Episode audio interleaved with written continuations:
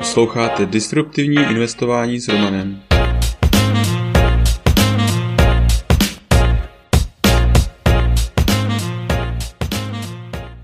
Ahoj, vítám tě v mém podcastu o disruptivním investování.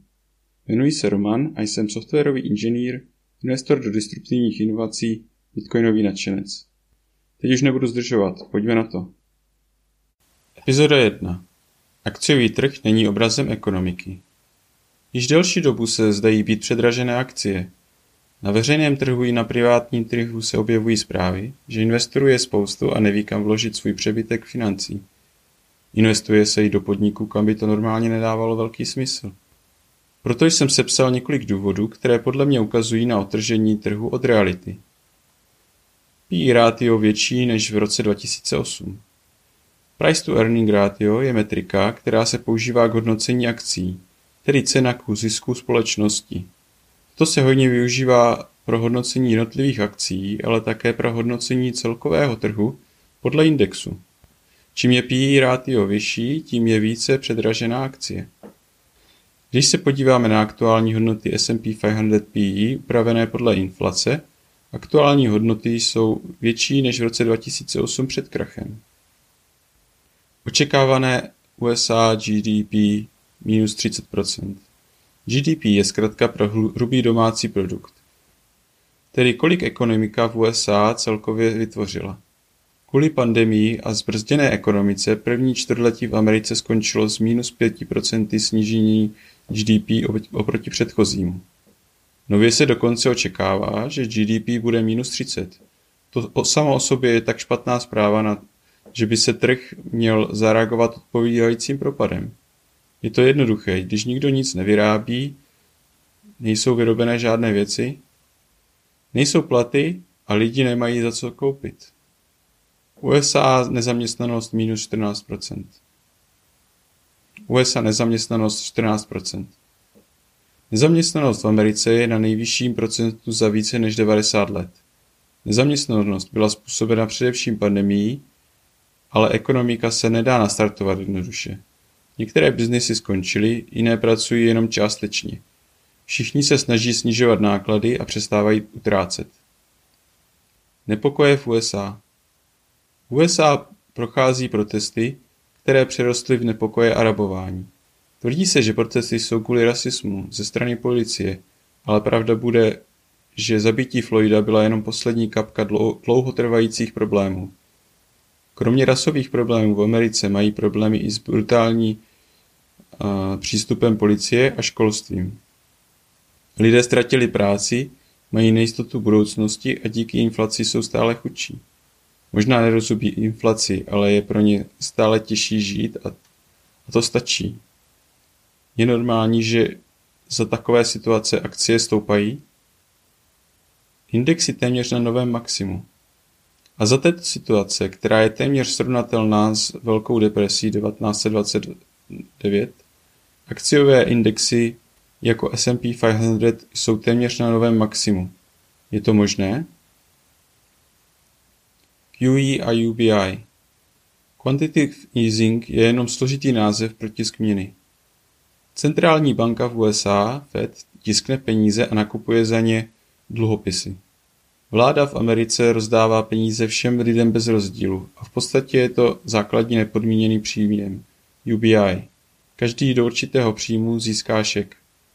Toto jsou jen dva vybrané způsoby, jakými Fed tiskne dolary a tím je znehodnocuje. Za posledních 11 let rozšířil počet dolarů v oběhu o 22% ročně. Za této situace se akciový trh nedá nazývat volným trhem. Skutečně se blíží indexy novému maximu? Při pohledu na graf S&P 500 se to zdá být jasné, že hodnota akcí roste a je na stále vyšší hodnotě než kdy dřív. Ale pokud se podíváme na akcie měřené pomocí zlata nebo bitcoinu, zjistíme, že akcie jsou pro tento rok minus 23% u bitcoinu a minus 15% pro zlato.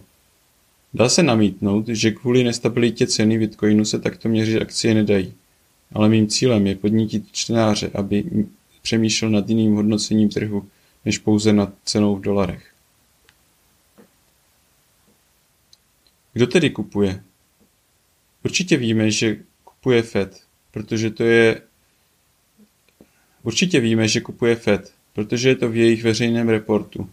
Ale také víme, že nakupuje retail, protože uživatelé aplikace Robinhood také nakupují.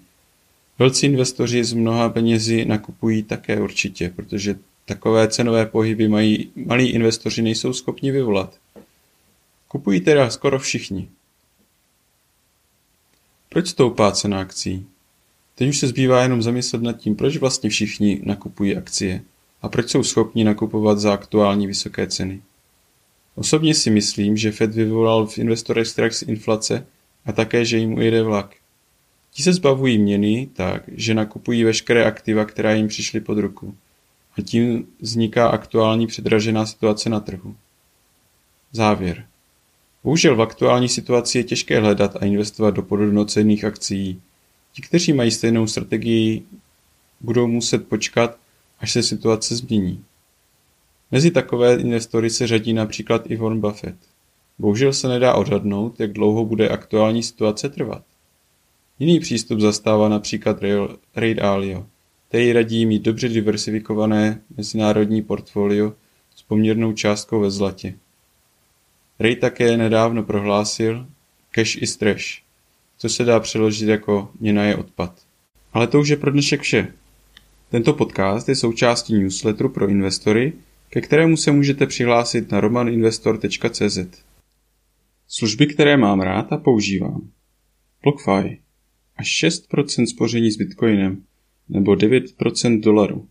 Při registraci přes můj odkaz romaninvestor.cz lomeno BF získáte podle vkladu až 250 dolarů. First Trade. Broker, který umožňuje nakupovat a prodávat americké ETF, akcie, opce a další. A to úplně bez poplatků. Registrovat se můžete přes můj odkaz romaninvestor.cz lomeno FT. Blinkist.